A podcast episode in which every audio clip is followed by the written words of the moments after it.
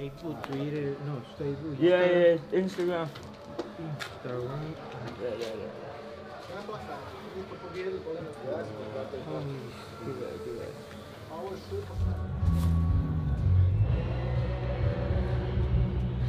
So no one does a hand job like you.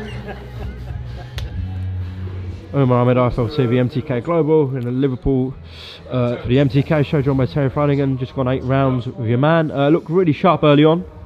Yeah, I felt well. I felt big, strong in there. I felt at my best early on in the fight. I mean, he never offered much. He always went behind tight hands. So I think towards the end of the rounds, the last few rounds, I tried to go with him a bit, tried to get him out a bit, come out of his shell a bit and try and catch him as he was going, but I think probably should have just stuck to what I was doing. But he's a very tough kid.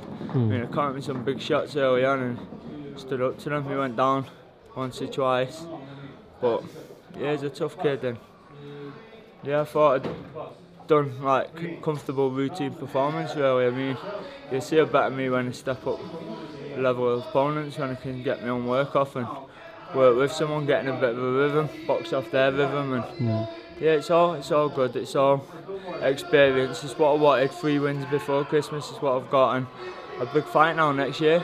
Yeah, hopefully. Did you think the stoppage was going to come, Terry?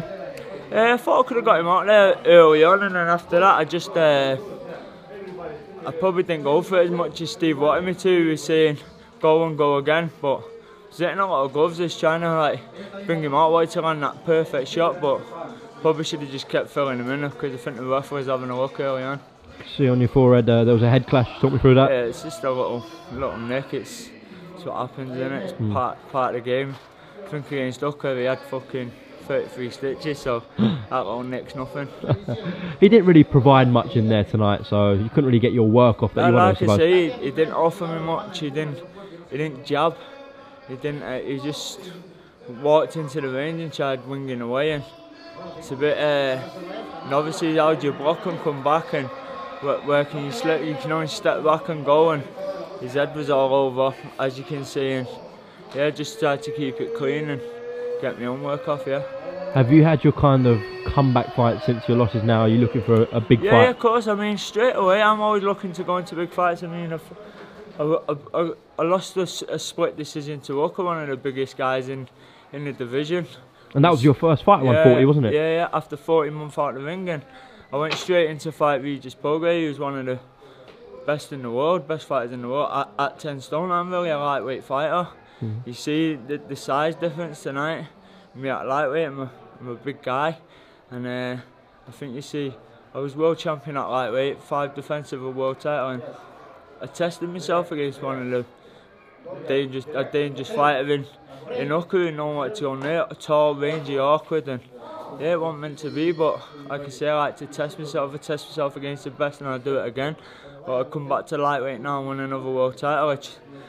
I dare to become a 2-weight world champion, it wasn't meant to be, and now it's time to go and get another world title at lightweight, I think. It's a fierce division, probably the best in world boxing at the moment. I was going to say Luke Campbell. Yeah, Luke Campbell is a big name. All fighters, British fighters, are good fighters. But anyone, Lomachenko, anyone like that, all the big names. So I want. But I test myself now. I'm 30-year-old. I've got 3, maybe 4 years left at the max, and I want to test myself against the best. Now these fights are over with. Now I've got that ring rust off, and yeah, I think you see the best of me next year. All right, Terry. Well done tonight, and hopefully you get that big fight next year. Cheers, mate. Good man. Thank you. Nice one. Cheers, mate.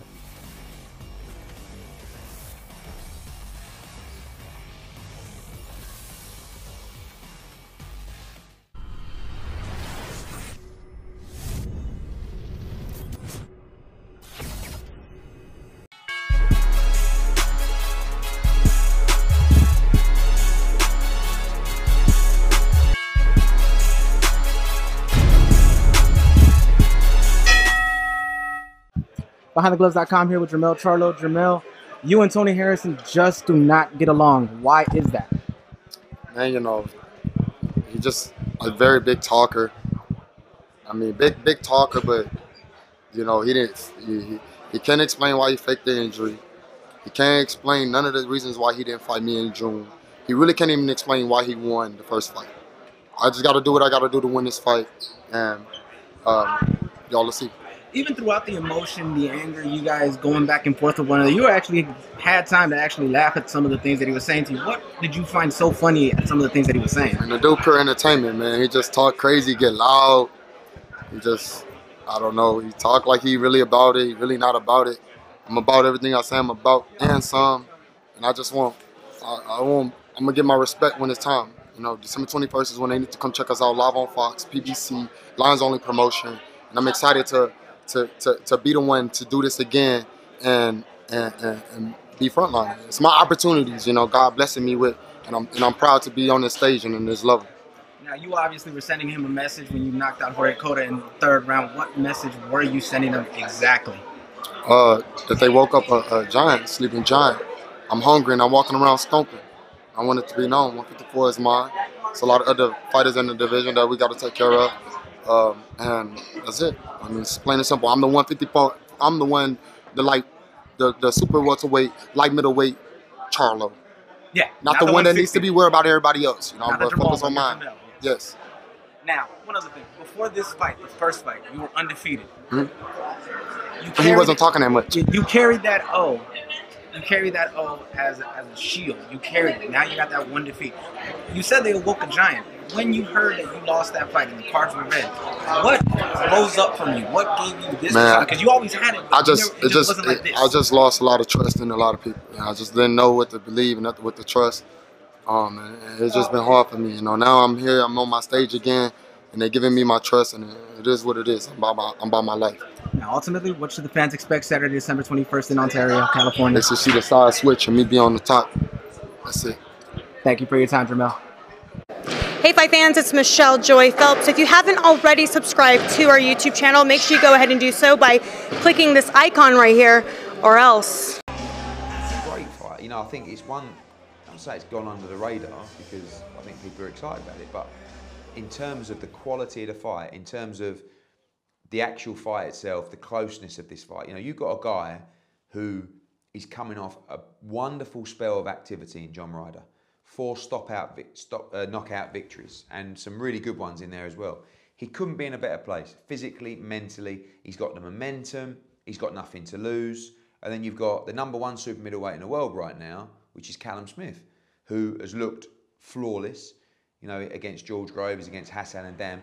Probably hasn't had the activity that he would have wanted and hasn't had the activity of John Ryder, but he's at home, is 6'5", is just a brilliant fighter. But I'll tell you, this is a really fascinating fight. And don't forget, this is for the world title. This is for the WBA world title, Ring Magazine belt. It's not for a British title or a WBA intercontinental. This is for everything. So for John Ryder right now, he is thinking to himself, my God, I beat him. I beat Callum Smith. I've absolutely cracked it. He's the mandatory challenger. He's earned his shot. And he goes to Liverpool really believing he can win. Do not miss that fight. It's going to be a great fight.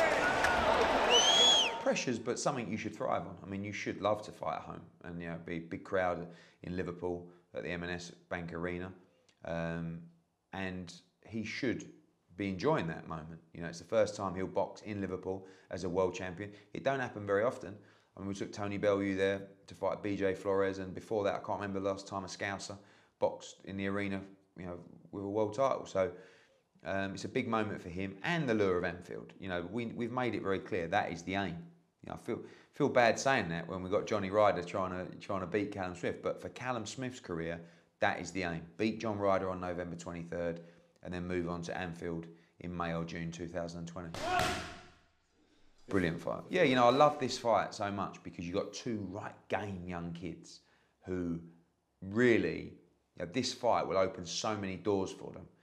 You know, Craig Glover can really punch, was, you know, after an early loss in his career, obviously managed by Tony Bellew, going on the right path, got beat in an unexpected loss at the same arena before. This time around, Chris Billum-Smith coming off a really good fight to Riakpor, really close fight. Shane McGuigan's on a good roll. Billum-Smith is a very good technical boxer. He punches hard as well, always in explosive fights. This time around, it's for the Commonwealth Cruiserweight title. Massive opportunity for both. Do not blink in this fight. I think it's going to be such an entertaining fight. Both guys can punch, both guys slightly vulnerable at times, and both guys must win.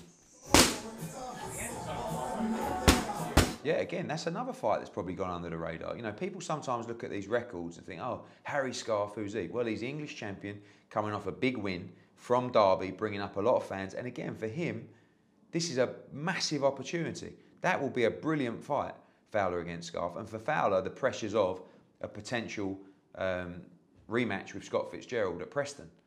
You know, that's a real likelihood for 2020 if he can win. And, you know, he'll be expected to win because not a lot of people know about Harry Scarfe. But Clifton Mitchell and the team behind him, they really fancy this fight and they're coming up to win. Another one that's gone under. Like, this card, although there are no standout superstars on the undercard is really evenly matched. You know, you've said two fights there.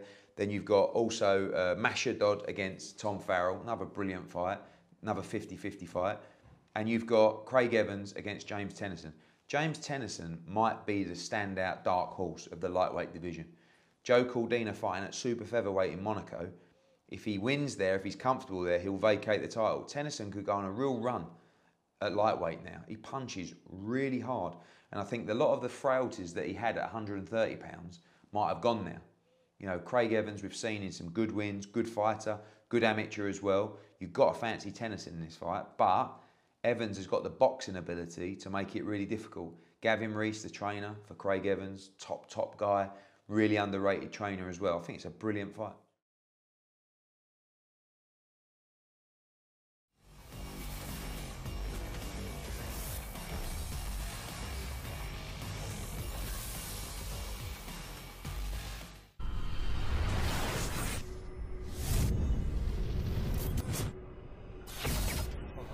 Umar Ahmed, IFL TV, MTK Global. Nigel, I've got my belt on secure, so I'm safe tonight, all right? I don't know. I haven't noticed to take G's down as well. Nah, I'll go. Right, let's start with Rocky. Big knockout win for him tonight. Yeah, fantastic finish. Fantastic finish. We knew how tough he was, and you could see how live he was very early on.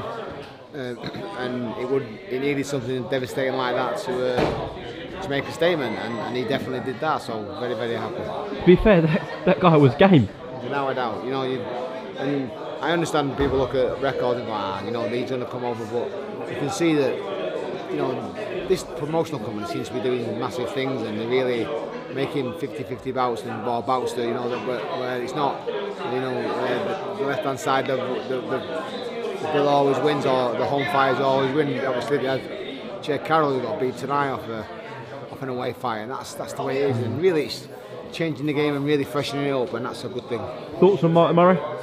Yeah, listen, Martin wants big fights, and let's have it right, he can perform at big fights.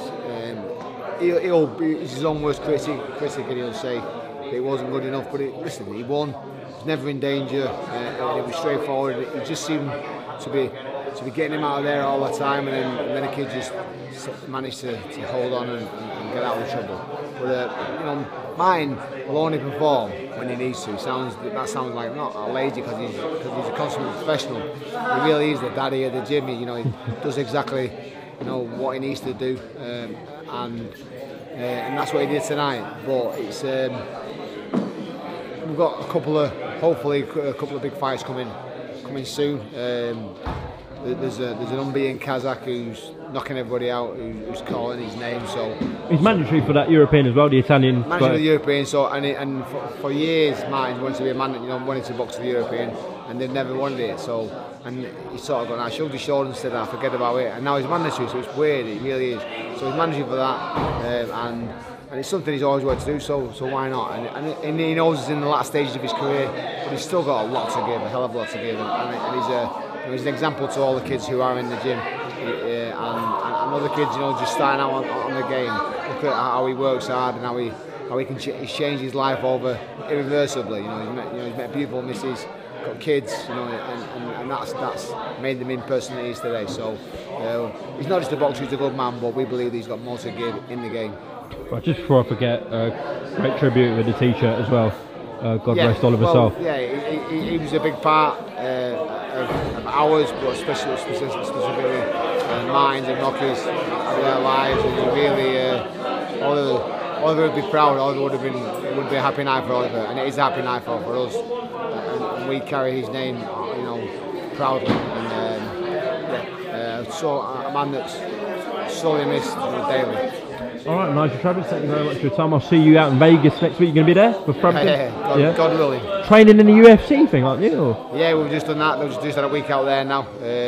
Jamie goes there tomorrow, first thing. I go to Dubai with Jack Cassel. Of course, yeah. And then from Dubai with Jack Cassel. What are you on? We come, you can't understand what I'm saying. They're all impressed that I can actually speak without swearing. Yeah, so we've got... we've got a busy couple of weeks. I'm going to Dubai in the morning. No, Monday morning. Jamie goes to Vegas, and then I go to Vegas next week. So all systems go, but that's a good thing. So just before I forget, Nigel, you were highly critical of last week's event beforehand with that YouTube fight. Yeah. What did you make? Have you seen much of it? Did you make anything of it? No. Nah. I'd like to flower it up, but you know. Apparently it did massive numbers on the zone, did massive numbers on viewing figures. Listen, good luck to them. I've got no problem with them, it's just bullshit. That's something right, it's just absolute bullshit. And I'm okay with them calling it what it is when they say, you know, they're just two lads having a go. The fact they're making big money, big viewings, big figures. So they were saying they would beat professional fighters and stuff? No. No. That's what they were saying. Fucking no. It's a joke. So, the cruiserweights. I was a middleweight, I was a light middleweight and a middleweight, I'd bash them up. Not me, I'm an old man, but... You probably would, Nigel. Nah, mate, but it's just, listen, they're not professional boxers. They have a licence, they do professional belt. And they try and... It's an act, you know. I've done a bit of acting every time, and it's just an act. It's just an act, it's just a... You know, it's just them... You know, living a facade, but listen, it is what it is, and good luck to them. I've got no problems on them, but it's a bullshit event. So you acted here? Were you in Peaky Blinders? Easy now. Good man, Nigel. Thank you very much.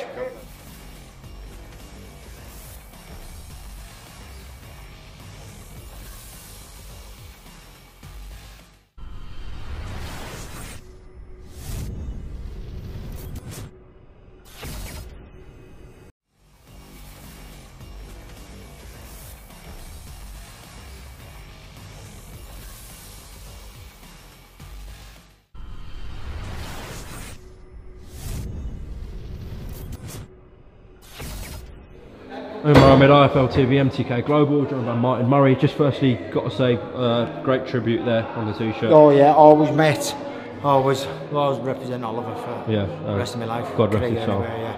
Absolutely. Yeah, just talk me through your performance tonight, Mark. Yeah, just obviously we knew he was a couple of weights light coming up. We knew he was carrying a bit. He'd knocked a few out at his, well, he'd knocked a lot out at the. Cheers, mate. At his. At lighter weights, but we knew obviously he was coming up a few weights. We knew he could punch a little bit, but it wasn't really gonna affect someone, you know, my size. So, I mean, having said that, we knew we couldn't go out there taking chances. But he come out, had a go, and then started going into his shell, surviving. And Jay said at round 3, it looks like he's going here, but he might be one of them where we were saying this in round 6, 7, and 8, and he did. He hung in there, and yeah, had a go. So. I said then when I was getting interviewed, got to thank him for taking the fight. I struggled getting fights. I mean, the fight before, you know, I think we went through about 10, 15, 20 opponents. It was ridiculous, and he's had good notice for this fight and took it, so fair play to him. Really hurt him to the body at one stage. Yeah, it did, but that was kind of, he just started covering up too much then to it. And we tried going up the middle with it, and we sunk a few in there, but we didn't obviously catch him clean enough, but... Like I said, he had a go, and it was an easy win, wasn't it? You know what I mean? That's two easy wins for me now. I need a step up. I need that big fight now next year. Spoke to Jamie yesterday, and he said that you're really enjoying it because it was always with you about getting that world title shot, winning that world title, chasing that dream. But now it doesn't seem like that now. That's not. The obsession's gone. Don't get me wrong. I'm coming to the latter stage of my career. Everybody knows it. Guys like that, no disrespect to him, a couple of years ago they won't go in the full distance with me. But I was on a mission then. I'm about enjoying it now, and I am. Do you know what I mean? It was. I look back like started this year when I didn't know what I was doing, and then I decided to come back. I thought. If I come back, I'm going to come back and enjoy it. And you know what I am? I'm enjoying training, I'm enjoying fighting, and yeah, I'm just going to see what's there. I'm going to see what's there for me next year now, mate, and take it from there. But the plan is for me, there is no plan. I've said it in many interviews. That's the plan for me. Just go out there, enjoy it, and see. Yeah, all right. What did you think of your dad tonight? Good. Good? Yeah? But I didn't. What would you say out of 10? 10. Oh. Yeah, he's bounced to that. Is he your biggest fan? Yeah, he is. He loves it. He's been coming for, God, years, actually. I think he was 4 when he first come, so he's 11 now, and it's about making memories for him. So you wanted to step up next, so what are you looking at realistically? So you need them step-up fights. The bigger the fights, the better you rise to the occasion. You know, I've been in this game 13 years now. I know what the score is. I know my own body. I know I rise to them big occasion fights, and that's what I need. I know there's some big fights out there for me now. So yeah, like I said, we'll see what's there next year. But I'm not, you know, if they come up, great. If they don't, great. It's not one of them where, like, I've been for years chasing this opponent, chasing that. Right, go down this route. Right, we'll aim for him. We want this. So none of that now. I've seriously not got a plan. So anything for me now is a bonus. Just let nature take its course. That's it. Yeah, just see what the crack is. And you know what? It's for years I've been saying, I need to get into some manager position, I've never once in all my career been in a manager position, and then I've dropped my expectation this year, then out the blue, I've just been made manager for European at middle, so anything now is just a bonus for me, so we'll see. I can enjoy Christmas now with family, and then, yeah, enjoy Christmas now with family, and then, yeah, see what's there next year. Well, listen, that interview you did after the Endam fight with us, compared to your emotion and your feeling now, it's two completely different people. Yeah, of course it is. Yeah, that's it. You finished the year in a completely different way. And go on, Ben. He's been here. He's if you notice, past couple of times when I've been press conferences or whatever, like the past couple of times you've been after the interview, man, and I've backdoored it. Yeah. And the reason I've done that is that Endam fight, yeah, I was used to fights before that. You usually get followed into changing rooms by every different reporter there. And that was the, and usually, it was some years starting out my career where when I started getting tired of being in big fights, loads of interviews were coming, interviewing after the fight, chasing into changing rooms, yeah, getting them all in, doing interviews. The Endam fight was the only one were Coogan, where I never got chased into changing rooms, and Coogan was the only one who did it. So, I want to apologise to you for backdooring it, but the reason I backdoor it now is not because I don't want to talk to you, IFL, because they followed me throughout my career, and, you know, big thanks to you for doing it, but it's because there's too many people out there now who just, they're just hanging on you, and as soon as you've lost, they're not asked about you. No, and I learned that after the Endam fight, so that's what I don't even know. I've just said this on camera. No, that's understandable. Yeah, that's fine. So that explains the last couple of days. That explains the last couple of days. Yeah, yeah. No, I don't even know why I got onto that then. Sorry, bro. No, that's fine. That's understandable, Mark. All right, listen. Well done tonight. And as you said, let's see what happens. Let nature take its course. It's a bonus. Yeah. All right, top man. Nice one, mate. Cheers, pal.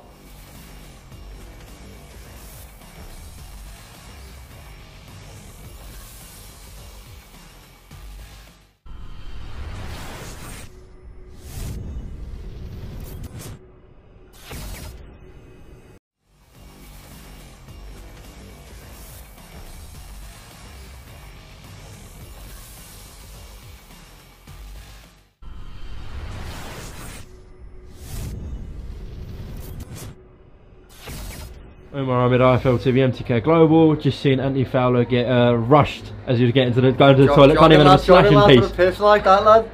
You're right, bro. All good. Yeah, of course we're in Olympia, Liverpool, your hometown. Yeah. You're a regular at these MTK Liverpool shows, aren't you? You know why? I always come round to support the lads. I've always got mates. Sorry, mate. Yeah, I always come round when I can. I'm doing fucking nothing else in camp, so come round, get to me at the house, socialise, see you. I'm happy. Oh, you've come to see me, have you? All for you, lad. Yeah, what do you make of these MTK shows? Yeah, it's fine, lad. Gives all the lads a chance to box. Busy through that as well, so obviously they're all doing well, tickets. I just love boxing, though, mate. It's nice one, proud big. I just love boxing, it's something to do, you know what I mean? And I enjoy it.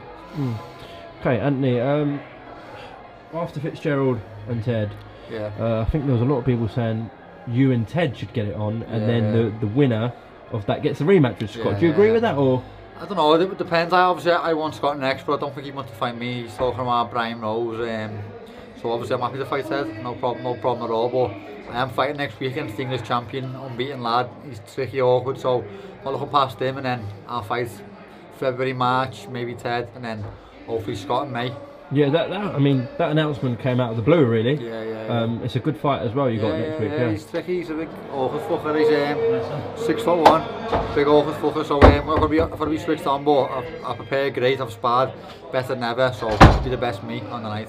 So you've been busy focusing on that, but you did tell me just now that Scott doesn't. You're saying he doesn't want that fight? No, he doesn't. He keeps making like Brian Rose. Do you know what I mean? I'm not being disrespectful to Brian Rose. I've just beat him. Like, you want to see him fight Brian Rose? People want to see him fight me. If he was moving on to European, I'd say fair enough. But people want to see the fight with me and him. It's like one of the most in-the-man fights there is. Like tonight, I've had about 10 kids say to me, "Oh lad, when you want to smash that Fitzgerald?" Do you know what I mean? People just say it to me every day. So everyone wants to see it. I bet you do yourself. So. That's have it. If obviously you've got to come through next Saturday, and if Scott beats Brian Rose, which we'd expect, so I don't see why it can't happen next year, though. Early next year. Yeah, well, it depends when he fights. If he fights before the end of the year, which I doubt he will, but if he fights February, hopefully we'll be fighting May, maybe. But like I said, I can't look past next week. I've made that mistake once, and won't be doing it again. How much did you overlook Scott in that fight? Yeah, you know what? I'm a fool, mate. I'm the first to admit. The day of the fight, I wasn't even like I was fighting. I was walking around town with the lads, booking tables, saw the lads, but ordering champagne, I was doing stupid stuff that I look back at myself and like, what are you doing, you fool? Do you know what I mean? Like, I was very immature, but just the way the whole build-up was, I thought he was having a bit of a mental breakdown. I thought because he made the weight second attempt, I thought he was dead the weight. I just thought it was going to be an easy fight. Like, I just didn't look at it as a threat at all, which is more feel me. Slightly random one, but I saw that video on Twitter last night. So this guy, how many pictures did he ask you for? There was a few. Like, it was funny. Like, obviously, it was all Fred. He sent me the video. It was all banter and that. But you mate, Luke's brilliant. Luke was brilliant. Mate, we see you meet the McCormack's, mate. They're gonna be comedy gold, you know. I said to them last night, when you turn pro, you've got to get on Twitter, start getting your personalities out there, because obviously you know yourself how important social media is. They're like the funniest kids you'll ever meet. Papa, like the Jodies, I love them, mate. Papa North East, mate. Is that thing like your security? Mate, he's like the funny, you know, honest to God. It's a lot worse than that, but I wouldn't share it. Okay, I've been asking a load of boxers about last weekend. Obviously, you're passionate about your boxing, you're opinionated as well. Yeah. What did you make of the comments before KSI Logan Paul? I'm talking about that KSI could beat a few cruiserweights now, and Logan Paul could become heavyweight champion in 4 years. They're living in a dream world, or the YouTube world, whatever it is. It's a bit disrespectful, them comments to make, because I think should have even boxed amateur. I don't know. No, they had one white collar fight between the pairs. That was the very first fight they had, that white collar. Yeah. So that was their second fight. Come on, let's get real, mate. I'm guaranteed I'd smash both of them. Do you know what I mean? I know for a fact I would, mate. I don't care for how big they are. Do you know what I mean? Big you said. But I mean, do you think it was good for the sport? Bad for the sport? I don't think it do no harm. It might bring in a new audience, obviously, the old YouTubers. I don't look at YouTube. I think it's fucking shite. Apart from IFL, yeah. Well, I watch you, mate. You're the man. But I actually googled Logan Paul to see who he was, because I didn't know who he was, and I watched one video of his on YouTube, and he was walking around with some fucking dog, and he put a Rolex on a dog, and I was just watching, what the fuck's this? And he was just buzzing at the dog with a Rolex on. I was like, what the fuck is this? So I just turned it off and thought, I'm not watching this shit, me. I'm sure Eddie loved it though, bought a lot of numbers. Yeah, but Eddie loves, you know what I mean? Money's money, mate. If I just looked at him forth, it is what it is. I can make a few quid, and who wouldn't? Anyone would. Whoever slags it off, they had the opportunity to make a few million quid or whatever he made. You do it, won't you? Business is business, so it is what it is. I don't think many boxers had a problem with the fact, you know, they're getting a massive purse. They've made that following, but it's the comments they made in the fight week. No. When he said, I think one of them said something about KSI. I actually quotes you to this saying, "Good one, next joke," because he put something like, "I believe I can beat real pros," and I thought, lad, you get yourself aimed, mate. You're from fighting another YouTube kid with no experience. Put him in fucking Usyk or someone who's a proper cruiserweight, and you know about it. Okay, yeah, but it's a thing that's divided opinion. listen, I don't know if Eddie will carry on with putting YouTube cards on. Makes money, Eddie will, mate. I don't blame him. Did you get on the undercard? I do the same. I'll keep out of the box and start promoting with him. Put YouTubers on. Alright, Anthony, listen, enjoy the rest of the night in your own town. You're going to get mobbed when I open the door, so yeah. Nah, it's all love, mate. It's all good. Cool. Nice one, man. Thank you, man. Thank you, mate. Nice one.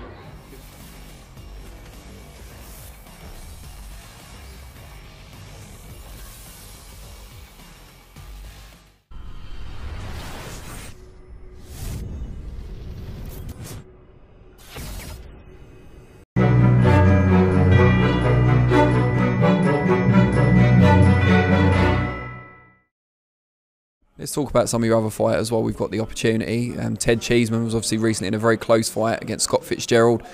Ted and yourself and the whole camp thought that he'd done enough to win the fight. How disappointed were you that the decision went the other way? Yeah, I was disappointed for Ted. You know, Scott Fitzgerald's a very, very good fighter. You know, he's heavy-handed, he can punch, he's smart as well, and you know, he's a very, very good fighter. But I just thought Ted done enough to beat him. You know, I thought as the fight finished, I had Ted a good couple of rounds up, if not 3 rounds up in the fight. I thought we'd done a lot of good work early on, and he weren't really taking anything. You know, and if you look at the scorecards coming into the 10th round, like I'll give Scott Fitzgerald the last 3 rounds, but coming in on the scorecard, coming into the 10th round, obviously the judges had it all level, which really, that's what amazes me, because obviously he lost the last 3 rounds clear, we can see that. But coming level into the 10th round just amazed me, really. I just didn't see that. I thought Ted was well in front up until the 10th round, you know, and yeah, just like when you see things like that happen, you know, you see a young boy like that get discouraged, you know, and afterwards he was so down in the dumps, he was telling me he didn't want to fight no more. But, you know, he's come round to it now, and, you know, going even back from the fight before that against Kieran Conway, another really talented fighter, I had Ted winning that fight by at least 3 rounds, I had him winning that fight. You know, he fought obviously differently in that fight. He had to go in close on Conway, because Conway was 6'1" and a smart boxer. He had to go in close, you know, and he'd done his work, and I thought he'd come away to a victory, but again, you know, one judge had him losing the fight by 3 rounds. So I don't, you know, it amazes me really. You know, I suppose when you're in the corner, you're a little bit biased, but after 25 years of cornering fighters, I sort of know at the end of the fight whether they won or lost the fight. And, you know, them 2 fights there, I believe that he won them both, you know. But listen, next year he needs to rebuild himself. He's still really young. He only turned 24. Couple of months ago, so he's still a young kid, and he needs to maybe get a couple of 8 rounders under his belt, a 10 rounder, and then maybe by the end of next year look to get the British title fighting again, and you know, he'll be a lot more experienced. He's had a lot of hard fights already early in his career, and with a lot of good operators he's been in with, and I think he'll learn from that, you know, and then next year he'll be more ready to push on and win the British title, and maybe go on from that after that. Ricky Burns obviously came out on the wrong end of another close fight against Lee Selby just recently. How much of that was down to inactivity, do you think? Burns seemed to come into the fight later on. Yeah, you know, he's been inactive for over a year, and but let's face it, Ricky's 37 now, do you know what I mean? He's no, he's 36, he's coming up to his 37th birthday. Yeah, but you know, Ricky fought as good as he could fight, you know. Maybe if it was 3 or 4 years ago, Ricky would have beat Lee Selby, but that was a close decision. Maybe it could have been a draw, maybe it could have gone either way, but that was close, and, you know, we just have to see where Ricky goes after there, really, you know, because he's obviously lost to Selby and he's lost to Crawler, so I don't want him to be hanging around fighting people who are coming up and comers, really, do you know what I mean? Because he's been a great ambassador for boxing, and you know, it's up to Ricky what he does next, obviously, but once he's been on RD and that, and he'll have to sit down and speak and see what he wants to do. Have you spoken to him already privately about what you'd like him to do, or you wait until he has a break first? No, I haven't spoken to him. No, I always speak to the fighters the day after the fight, just to see if they're okay, really. But since then, I spoke to him the day after. I ain't spoke to him since then. So, but it's obviously his decision what he wants to do. But I don't want him to be a fighter that's just getting that fighters are going to use as an up and coming fight for him, you know. And I don't know whether Matchroom will really have anything else for Ricky, you know, after them couple of losses. Whether it, you know, he obviously ain't going to go into world title fights. So we just have to see really what's going to go on. Someone at the other end of their career, obviously Joe Cordina, he's going to be fighting his next fight a weight down from where he's been reigning as British champion at lightweight. He's going to be fighting at super feather. What was the thinking behind that? What made you think he could make that weight? Because the way Joe makes weight, I knew that he needed to take in a dietitian to help him make the weight. I said to him all along, you're not, the one thing you're not preparing right for is to make weight. And he was making lightweight too easy, I thought. Anyway, got him a dietitian in, done his diet with him for the last fight. On the Monday when he weighed in on the week of the fight, normally he's about £3 over the lightweight limit, so he'd normally come in at 9 stone 12, and then that £3 will come off that week really in water. But he weighed in on a Monday and he was 9 stone 8. So I said to him, you're only £4 over the super featherweight limit and you're not even, you know, dried out of any liquids yet. So he had to eat that week to get up on his weight and then draw the last bit of fluid out. So that's ridiculous to do that. You know, and then the size difference when he got in with Gavin Gwynn, you know, and there's some big lightweights out there. And I said to him, you know, you're not a true lightweight, Joe. If you do your diet properly like everyone else does in the gym, and you do it over a course of 10 weeks, not over the course of 2 weeks, you know, then you can prepare properly, do your diet properly. You'll be a big super featherweight and not a small lightweight. So this is a decision that we've done there for this fight. And then Eddie offered us, obviously, the Mexican Tinoco, who had a good win against Jordan Gill. So it's a good fight for Joe to come in at, and, you know, we'll just see how it goes. How's it been since he's had that fight announced and he knows he's got to make weight for super feather? Has it been coming off the way you thought it would? Yeah, I think he'll make super feather easy. That's my personal opinion. I've got Martin J. Ward in here who's a super feather, and he's broader and bigger than Joe. You know, obviously he has to work hard to make that weight, you know, but you want to be big on the weight at the end of the day. And, you know, I want Joe to be big on the weight, which he will do. And,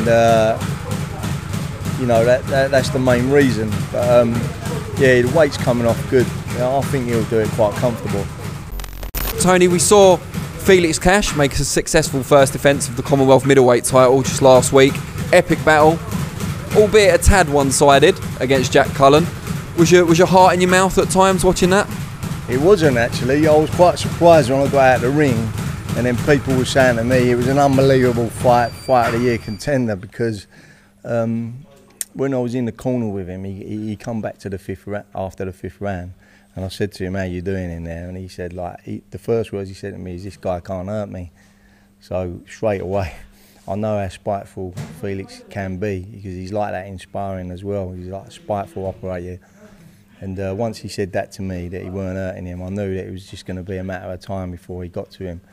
And I was pleased with Felix, because he's been injured this year. He's had a bit of a bad year.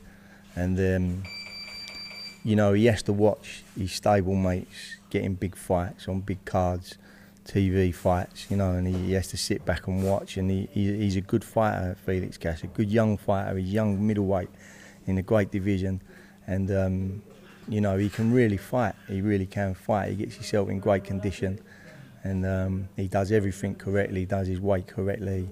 Everything he does right, you know. And I think he's got a good future in the sport, and he's exciting.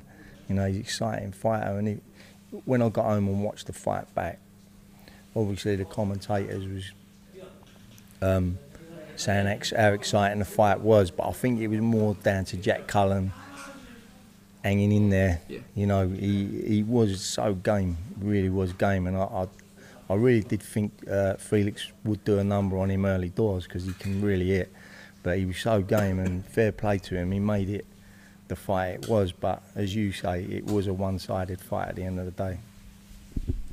What about Martin J. Ward? Is there anything in the pipeline for him, either later this year or early next year? Yeah, Eddie told me he's in Miami on the Tevin Farmer undercard on January the 30th. So he's just ticking over at the moment. I think Eddie's going to try and find him like a world level fight. I know the purse bids have gone out for the European title fight this week for Samir Zani. So I don't know whether Eddie wants to go back with Martin to European level, because he's sort of done that. He's won the British title outright, Commonwealth, he's won European. So I think he wants to get him into a world level fight, see how he goes. If he comes through that, then maybe he might get the Tevin Farmer fight, but we'll just see what happens. But he's on a big card in America at the end of January anyway. Brilliant. Tony, we thank you for your time. Lost your voice, didn't you? A little bit, yeah.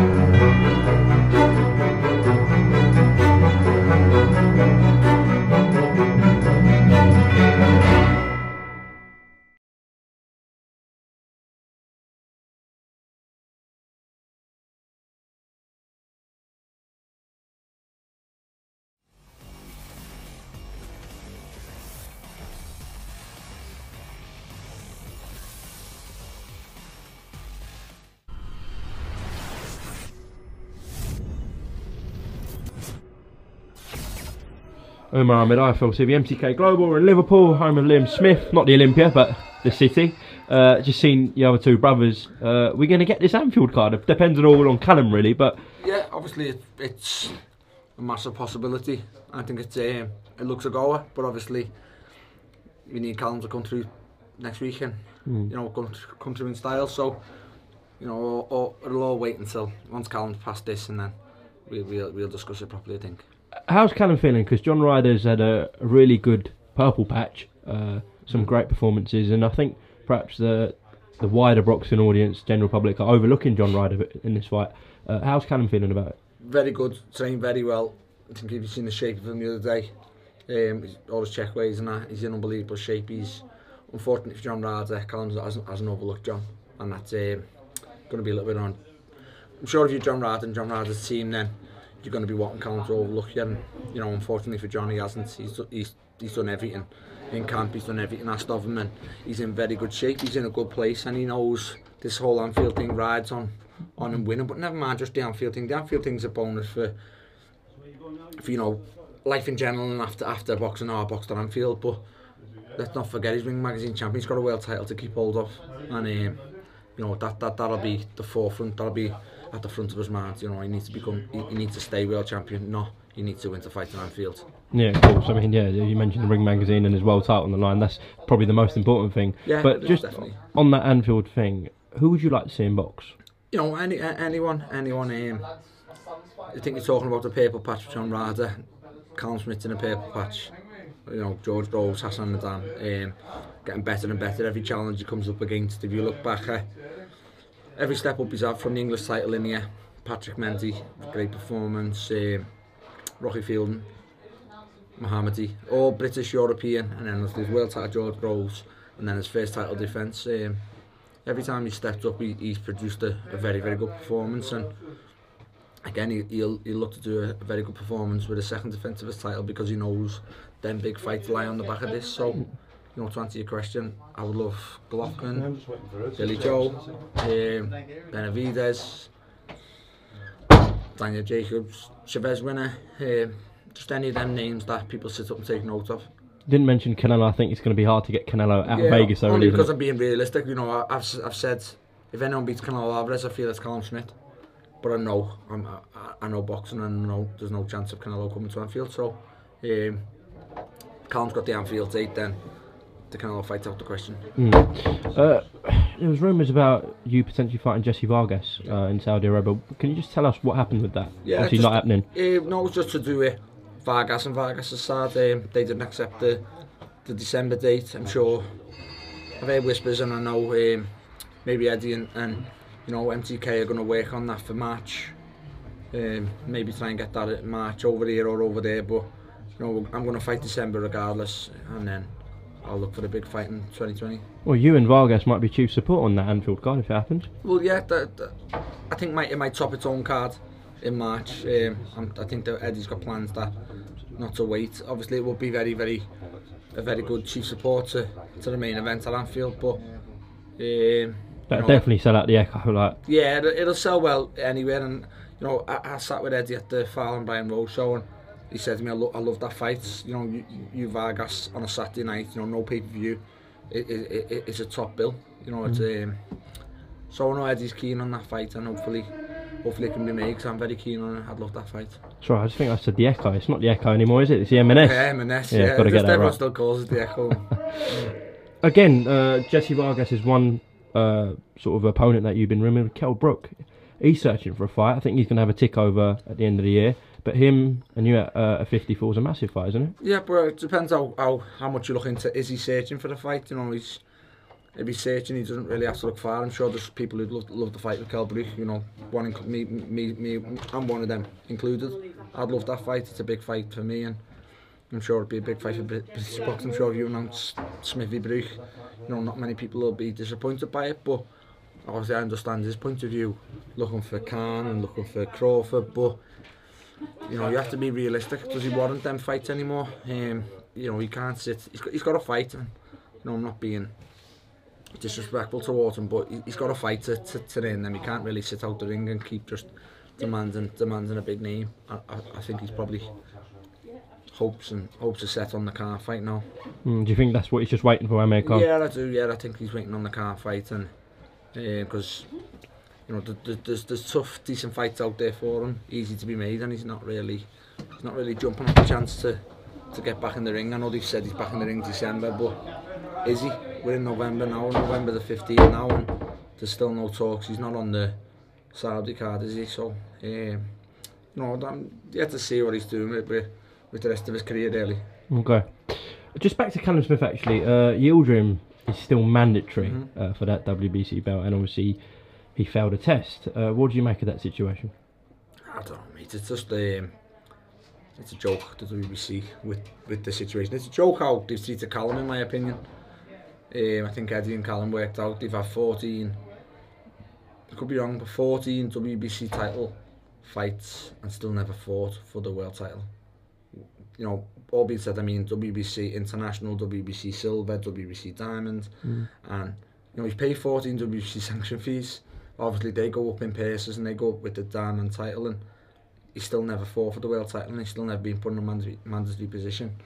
I think, you know, the way they're treating this drug thing now is a joke, really, and the new drug test thing seems to be you can have a certain trace of clenbuterol in your system, and it won't fail a test, so the threshold's been increased. Yeah, yeah. And they brought something else in to say if it's just like the same trace as what they're getting caught with, is in where they can put it down to contaminated meat, then that won't come up as a failed test. So, you know, I think it's a joke. Yeah. Okay. Just lastly, I do want to ask about a tweet you put out during the KSI Logan Paul fight week. I'm glad I don't get this on camera, because with 140 characters on a tweet, it's hard to get across. Go on, explain yourself. It was just some of the statements.